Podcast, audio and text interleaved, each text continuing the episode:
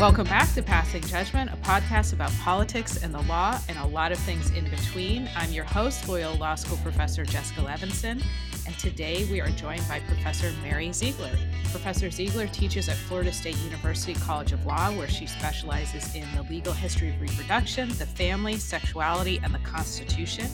She's the author of three books and numerous op eds. The books are Abortion in America, A Legal History, Roe v. Wade, to the present, uh, 2020, Beyond Abortion, Roe v. Wade, and the Fight for Privacy, 2018, and After Roe, The Lost History of the Abortion Debate from 2015. Welcome, Professor Ziegler. Thank you, Mary, for being here, and thank you for passing judgment with us. No, yeah, no, thank you. My pleasure. So let's begin not quite at the beginning, but let's trace the legal history a little bit. Obviously, when it comes to abortion and when it comes to what you've written about, I mean, I think the words Roe v. Wade appear in the title of all of your books. And this obviously was, you know, a mm-hmm. watershed moment when it comes to reproductive rights. Could you tell us? I feel like this is so misunderstood, but what does the case actually say? Well, one of the fascinating things, um, so Roe v. Wade is a, a, fascinating case with a fascinating person at its center. Um, Norma McCorvey is a really Jane Roe and Roe v. Wade was a fascinating character, um, and listeners can look forward to. There's actually a, a, really exciting book about McCorvey and her family coming out this year, uh, not by me, but uh, called "The Family Roe." But uh, the case was Roe itself was about a Texas law that banned abortions except when a patient's life would be at risk. Uh, and the Supreme Court struck the law down um, and also struck down uh, in a companion case, Doe v. Bolton, a, more modest set of abortion restrictions. And in doing so, said that the right to privacy that the court had recognized in earlier cases was broad enough to encompass a patient's decision uh, to end her pregnancy. Um, and then Roe created what was called the trimester framework, which m- made it very difficult for states to regulate abortion in the first trimester, uh, allowed states to regulate only for patient health in the second trimester and only after fetal viability, which is the point at which uh, survival outside the womb is realistic. Only at that point could uh, the government advance its interest in protecting fetal life. And Roe also said some some things about fetal the state's interest in fetal personhood that became very important later to the anti-abortion movement. But one thing that's striking if you read Roe, if you've never read it and you're just a normal American who's aware of the politics of, of abortion, there's very little, it's not a very feminist sounding decision. The words a right to choose don't appear in the decision. It, it feels very much like a decision about doctors and patients than a decision about equality for women. And some of that would come later and for reasons beyond the court itself. Yeah, that's that's so interesting. When I talk to my students about Roe versus Wade, I do try and say this wasn't some, you know, feminist watershed moment in the Supreme Court. So I want to emphasize a couple of things about what you just said and then kind of focus in on something about the Supreme Court. The court located in the right to privacy the right to obtain access to an abortion? Or is it better to say the court located in the right to privacy the right for doctors to provide women with an abortion? It was sort of both. So Roe was sort of almost, I would say, sloppy about who who the rights holder was. So sometimes Roe would say, you know, these are all factors that a doctor will consider, or and then at other times would say, you know, the would emphasize, for example, the damage that it would do to, to a woman or a pregnant person if, if that person was forced to continue a pregnancy against their will. So, for example, you know, like the stigma of unwed motherhood or the difficulties of pregnancy or child rearing, which were quite quite clearly about patients and not doctors. So it was it was very clear that the court wanted to locate the abortion right in medicine to make abortion a medical question that doctors and patients would decide, not a kind of social movement culture wars question but it was a little bit less clear who the rights holder was. And that actually created some drama in the decades after Roe when a variety of groups, you know, seized on Roe to say, oh, maybe patients have a right to, you know, experimental drugs, right, or to that that sort of thing, um, or maybe doctors have a right to practice medicine as they see fit. And the court sort of shut down both of those lines of effort, but it wasn't inevitable when Roe came down that they would, um, because it did sound both like a patient's and a doctor's rights decision in ways that would seem kind of weird to people who have heard of Roe today. Yeah. So, so that's kind of the second part of my question, which is, which I asked you, which is, you know, whose right is it? Is it the doctor's right to perform the abortion? Is it the woman's right to obtain the abortion?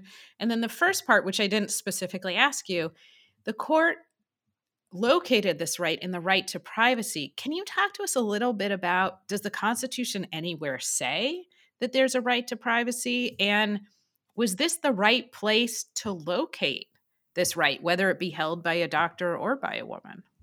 Yeah, the, the Constitution doesn't mention a right to privacy. So the, the court was relying not so much on the text or history of the Constitution, but on its own precedents. So in 1965, the court had suggested there was an implied right to privacy that covered married couples' right to use contraception.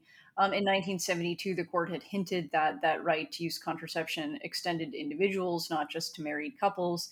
And then the court had issued a whole bunch of other decisions about crucially important life decisions in contexts like marriage or family or um, child rearing and parenting all of them based again on this idea of privacy. And it wasn't really privacy in the sense we usually think of, secrecy or being left alone kind of more like autonomy. People whether this was the right place to locate uh, the abortion decision was immediately controversial and it was controversial not just among uh, the kinds of people you would suspect, because of course there was an anti abortion movement, a pretty powerful anti abortion movement before Roe v. Wade as well as after. But it was also controversial with lots of academics who were sympathetic to the result in Roe. Um, John Hart Ely at Yale being one, but also Ruth Bader Ginsburg some years later uh, would argue that Roe, the Roe court would have been smarter to say that abortion was a matter of equal protection. In other words, denying access to abortion was a form of discrimination against women, either because if we're talking about cisgender people, only women can get pregnant, or um, because abortion statutes, in Ginsburg's view, were motivated by stereotypes about gender roles. It's certainly likely that Roe would have received somewhat less criticism had that been the rationale the court had chosen. But I think to some degree, critics like Ginsburg sort of overstate their case because, of course, other privacy decisions about things like contraception were based on equally dubious reasoning from that standpoint and don't receive nearly the same amount of controversy and derision as Roe. Um, and also, I think that Ginsburg actually suggested that maybe if the court had written a more convincing decision, abortion opponents would have been more okay with it. And that just completely misunderstands how the pro life or anti abortion movement feels about abortion and why, whether we're thinking about abortion in the Constitution or abortion in morality or abortion in religion. So, you're one of the nation's leading experts. If you were in the room when the Supreme Court was making this decision, and let's say there wasn't the whole line of cases dealing with the right to privacy, if we could, if they were just going to decide for the first time, where are we going to put this right? Where does where should it best live? Is it best as an equal protection right? Does it actually make some sense as the right to privacy? Is it a substantive due process right? Like where in the Constitution should we decide to hang this? Well, I, I, think if you were, you see the Supreme Court struggling with this, I think recently, for example, when you think of um, Obergefell versus Hodges, the court's same sex marriage decision, where the court is sort of saying, uh, not in so many words, that the choice between equality and, and due process or equality and privacy in this context almost feels like a false one, that it sort of has to be both, um, and that choosing one or the other almost necessarily makes the reasoning of the decision less compelling. Because I think obviously uh, the abortion decision does have something to do with autonomy, which is why the whole right to choose framing has has had such staying power, right? I mean, we're almost 50 years in, and a catchphrase that's pretty old still resonates with people, in part because I think uh, many people feel that it isn't something the government should be interfering with on the other eh, eh, other hand, I think Ginsburg had a point that an equal protection framing would have been easier to justify, you know, whether you're looking at doctrine or text. And also, I think reflected the lived experience of people who believed that this was really about attitudes about women. So the, the court, I think, would probably have been best served to do a little a little of both. Um, but certainly at the time, you know, J- Justice Blackmun and the other members of the court's majority uh, saw the the kind of equality framing as a sort of a booby trap, right? That this was going to be sort of getting the court linked up with radical feminists and that that was just going to cause unnecessary controversy. Of course, they didn't imagine the level of controversy that would accompany the Roe decision, so they were probably a little bit naive in that respect. So let me loop back to a, something we t- talked about just a little bit, which is you said like Roe v. Wade wasn't this big watershed moment for feminists, and that this it, the court is kind of sloppy. Is it the right of doctors? Is it the right of women? And in part, I wonder if that's because of the case's author, Justice Blackmun. Um, Justice Blackmun, my memory is, was on the board of the Mayo Clinic. And mm-hmm. the summer before Roe v. Wade, kind of went home and talked to a lot of doctors uh, about this decision. How much does the fact that Justice Blackmun had this, this affiliation with the Mayo Clinic and knew so many doctors, how much of that affected the Roe v. Wade decision and therefore reproductive rights in our country? I mean, eh, so I think there there are two questions. How much did it affect the Roe v. Wade decision, and how much did it affect reproductive rights in our country? I think the answers to those two questions are different. So, it certainly affected the Roe decision. So, if you go through Blackmun's papers in the Library of Congress, he had a clipping uh, of a poll from Gallup suggesting that most Americans thought abortion should be a decision between a patient and a doctor.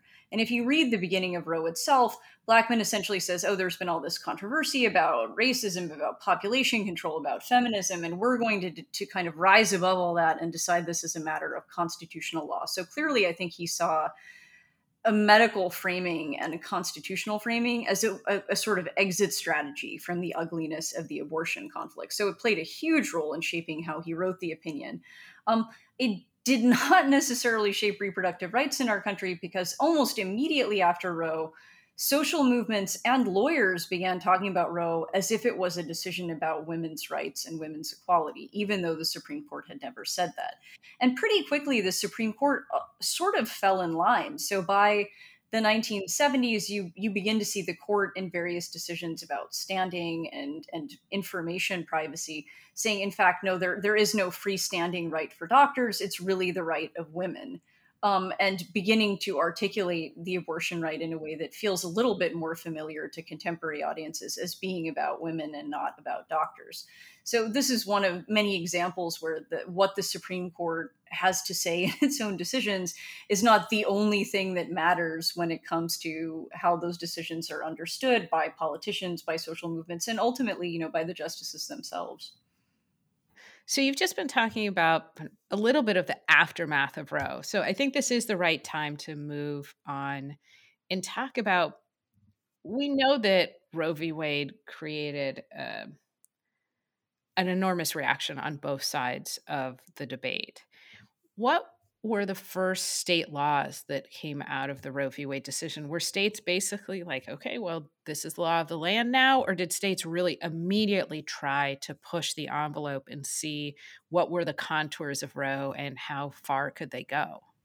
Yeah, I mean, it, it's almost wrong to think about it as states in the 70s because generally in the in the 70s there was no real clear political party alignment on abortion. So if you asked you know is the republican party the pro-life party? In the 70s people would look at you like you were an alien right? That would just not really make sense as a question. Um, and so anti-abortion movement almost immediately decided to test the boundaries of how far what Roe would allow. But that really wasn't the immediate push. The immediate push was for a constitutional amendment that o- would overturn Roe. And so some of the legislation that would look more familiar to us, things like mandating parental involvement or spousal involvement or informed consent, all of that was sort of like a stopgap solution for a movement that was really focused on criminalizing all abortions in every state and state le- legislatures were you know sometimes receptive sometimes not but they weren't really driving the process at that point because abortion wasn't really seen as a wedge issue in the same way by politicians really in either party. And there were you know pro-life democrats and pro-choice republicans. Um, so i think parties in general saw abortion as, as sort of a way something that would divide the rank and file as well as the party leadership. So it was really more a matter of sort of grassroots activists forcing this issue onto legislative agendas. It was only later that you see um, state lawmakers in particular but federal lawmakers as well seeing abortion as a way to get out the vote. So i think that what you just said, so many aspects of what you just said are so overlooked in the sense that people think oh, Democrats are pro choice, Republicans are pro life.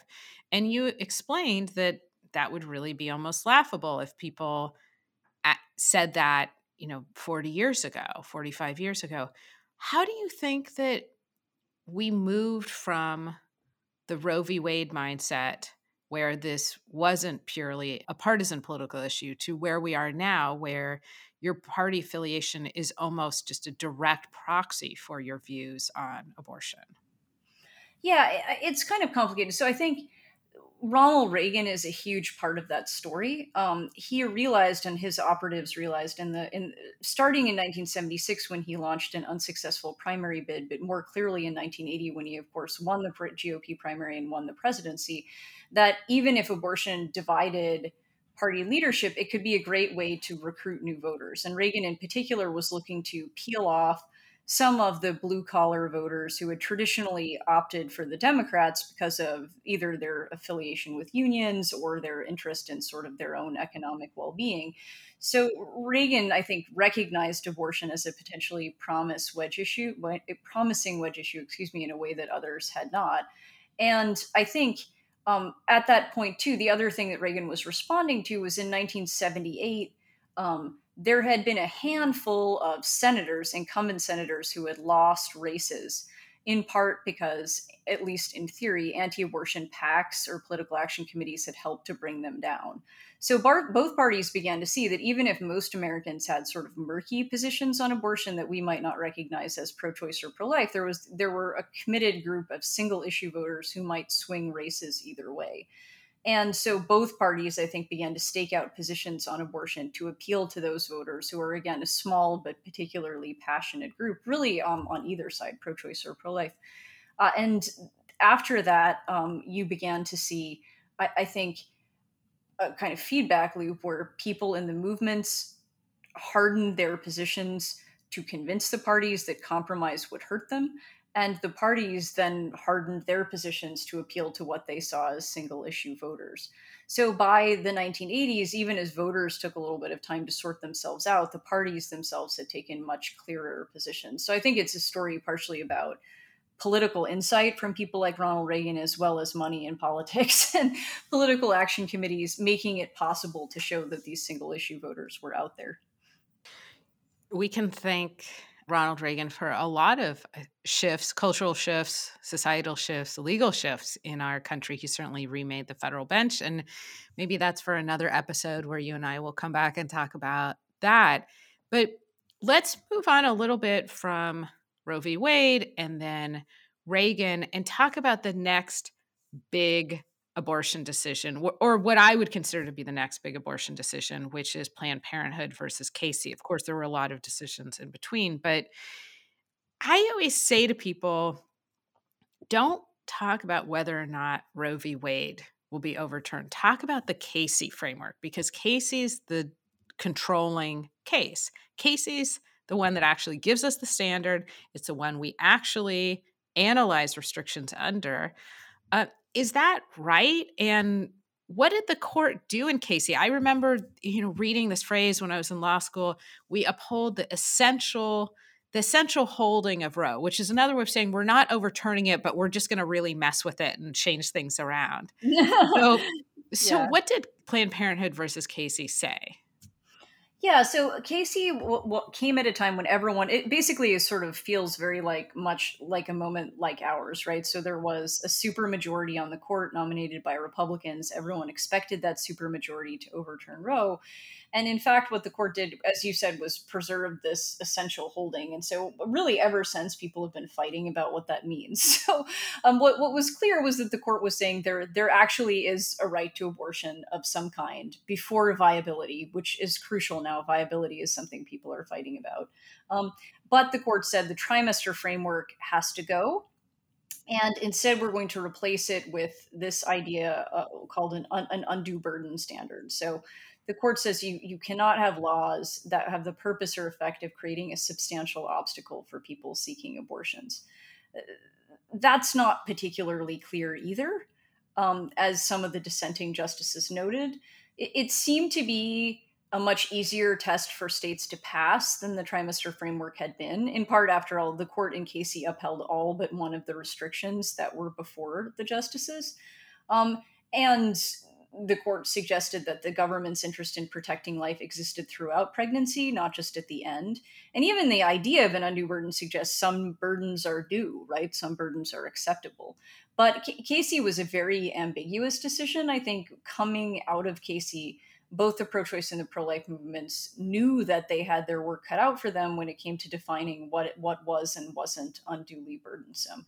Another thing that Casey did that winds up being crucial today was that uh, in saving the right to an abortion, Casey emphasized the idea that there were powerful reliance interests. So often courts will hesitate to overrule a case if lots of people have organized their lives around it. That was a hard argument to make when it came to abortion because, of course, many people don't plan unintended pregnancies, much less a long time in advance. But the Casey court said there were still reliance interests because many women had you know planned their lives their careers their educations around the idea that they would eventually um, that that abortion would be an option if they needed it uh, and so I think ever since then, really the cornerstones of reversal strategies, when you think about Roe and Casey, have been about this idea of reliance and whether abortion actually helps women and communities. And also about what we what we mean when we talk about an undue burden, which was ambiguous in 1992 and it's ambiguous today. So, this is one of the things that I feel like students and members of the public and lawyers struggle with when it comes to the Supreme Court, which is what is an undue burden? What's undue influence? What's undue interference? I mean, from my perspective, it's whatever the court or whatever five members of the court says that it is at that particular time.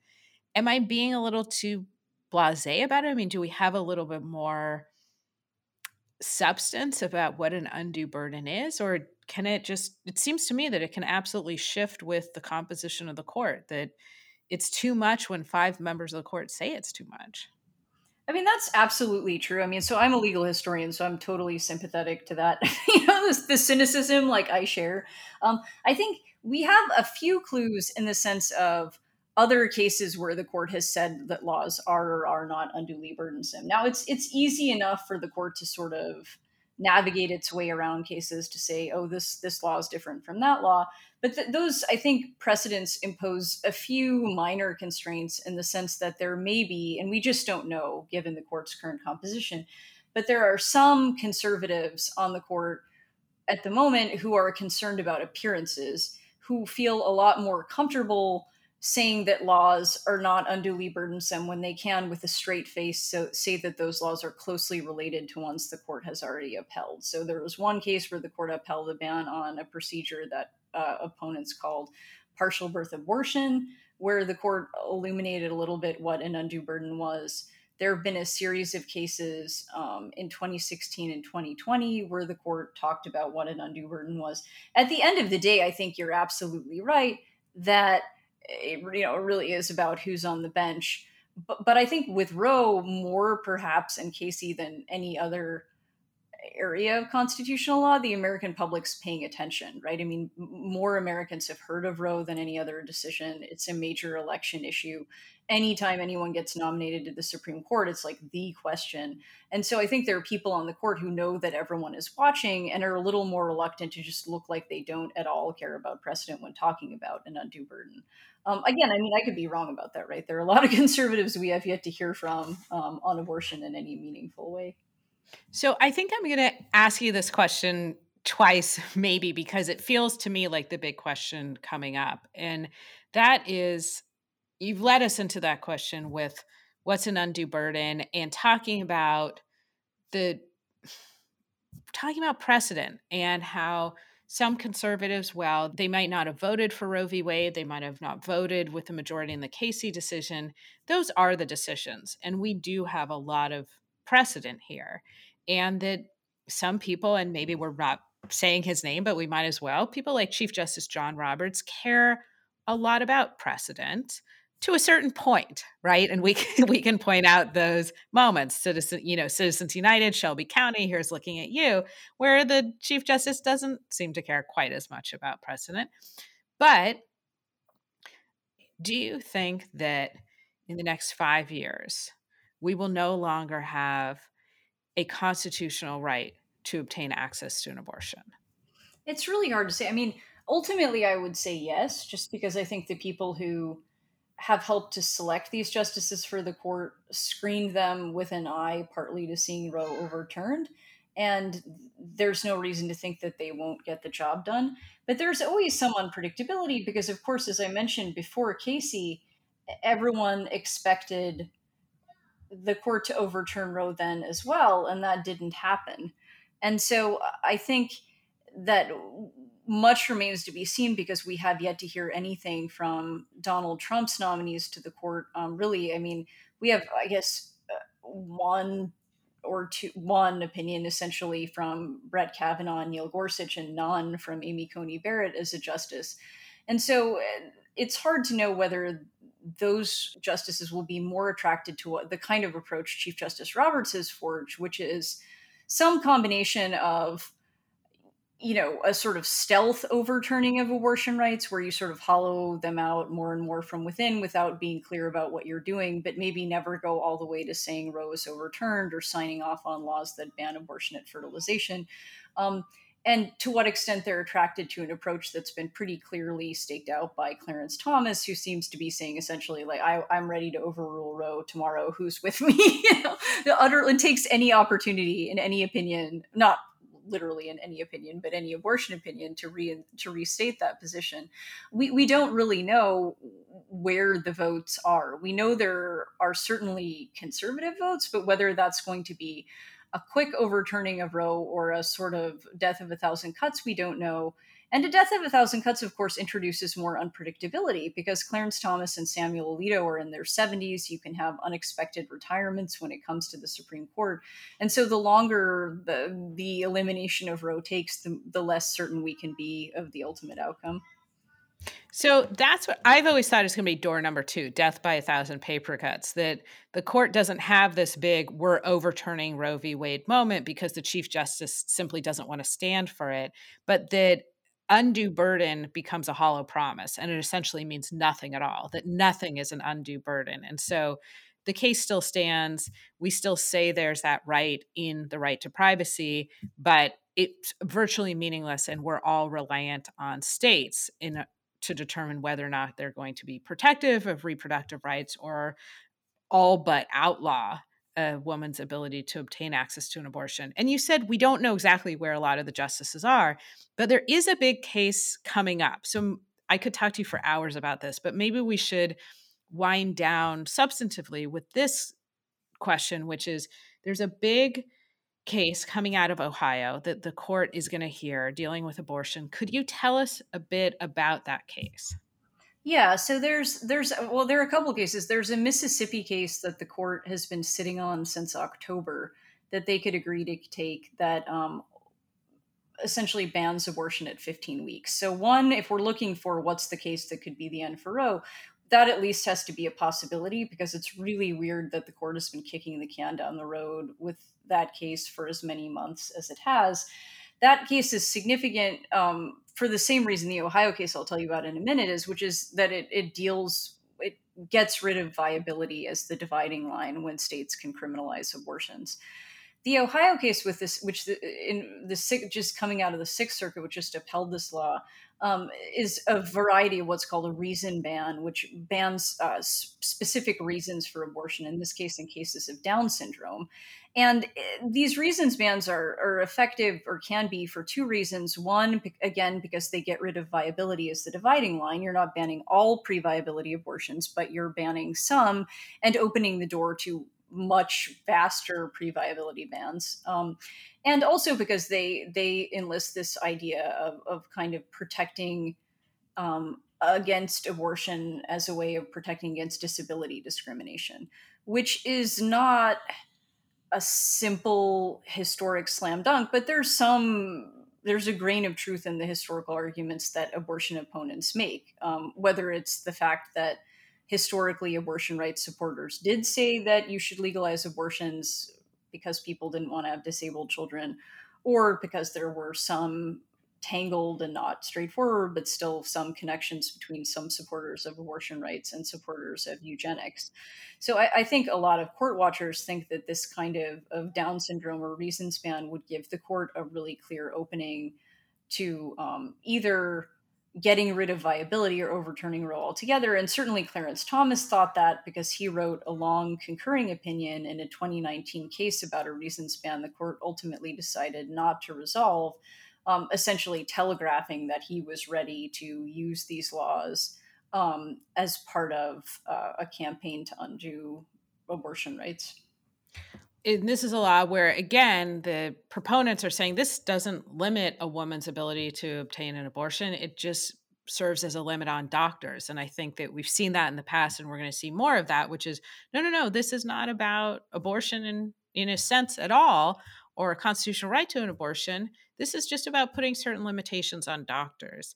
So, this will certainly be something that we're watching. We've seen with the advent of COVID, we saw all of those uh, new restrictions on a woman's ability to obtain access to an abortion. This is a evergreen topic that will continue for a long time, and we're very grateful for your for your expertise on this. And um, certainly, this is an area that we will continue to talk about for a long time. So, as listeners of the podcast know, we always end by asking our guests a little bit about themselves. And so here we go. Which famous person, dead or alive, would you want to invite to a dinner party and why? Hmm, that's hard. I mean, I would probably either pick Thurgood Marshall because I just think his lawyering is fascinating, or Virginia Woolf because she's my favorite novelist and I want to talk to her about how she came up with her ideas. Can we please have a Virginia Woolf book club over yeah, Zoom that would be awesome. or sometime? Okay, perfect. And it would be, we should also if if if Thurgood Marshall could come, that would be even better. But if, oh my god, that would be an ultimate moment. I don't dare to dream that high right now. What I would like is the Virginia Woolf Book Club. I joined a book club one time. I strongly push that the first book we read be To the Lighthouse. That's and my favorite book too. It's t- totally. It's gonna. I'm gonna sound like such an English uh, major cliche, but it completely changed my view of so many things. And I was basically kicked out of the book club. So it's just you and me. Um, That's okay. That's better than it was. It's one more than it was before. Exactly. It was one more than what we had four minutes ago. Um, question number two out of three You're going to be stranded on a desert island and you can bring one meal. What is it? Oh boy, that's hard. I'm be probably pasta. I'm a I'm a big exercise person who's a vegan, so I I eat a ton of carbs. Last question. You get one superpower for an hour. What is it? Hmm. I mean, maybe to, to to bring people back from the dead or heal people. I think I'd really like to do that, especially in COVID times. Especially in COVID times. Professor Ziegler, thank you for passing judgment with us. Of course, yeah, anytime. My pleasure. You can find Professor Mary Ziegler on Twitter at Mary R. Ziegler. You can find me on Twitter at Levinson Jessica, the podcast on Twitter at Pass Judgment Pod, and on Instagram at Passing Judgment Pod. Thank you for our listeners. We're so grateful to be able to have these conversations with you. This is a conversation that we can continue for a long time, and we wish everybody a good day.